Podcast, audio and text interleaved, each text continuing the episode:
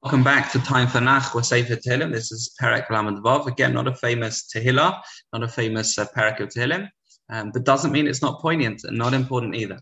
Here we have David al-Melech describing the Satan persuading individuals not to be frightened of the punishments they would receive if transgressed. See, this is one of the ways the Satan works. He says, it would be okay if you did this, it would be fine, you won't really get major punishments. If you think of the Nachash originally with Chavah, who Rashi says he pushed, the snake pushed Chavah onto this tree that it's a das, saying it's okay, you're not going to be punished, it'll be fine.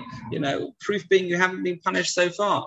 To minimize punishment and consequence is one of the ideas of the Satan. Now you can do that in two ways.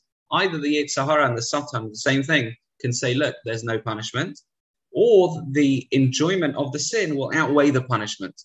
Different ways he does it. The Satan has been able to blur moral boundaries so that people don't spurn wrongdoings. This is the other way. In other words, the Satan forget about punishment and enjoyment and pleasure.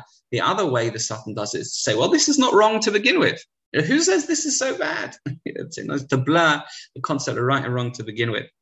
Sin creates and it creates false illusions, and it's created by false illusions. In other words, if you have false illusion, you'll sin.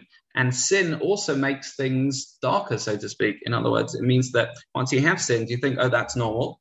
And therefore, you look at things differently.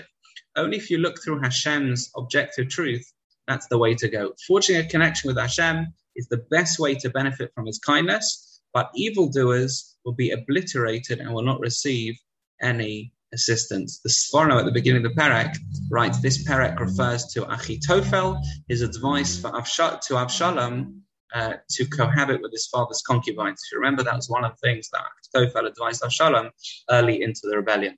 That is Perek Lamed Vav.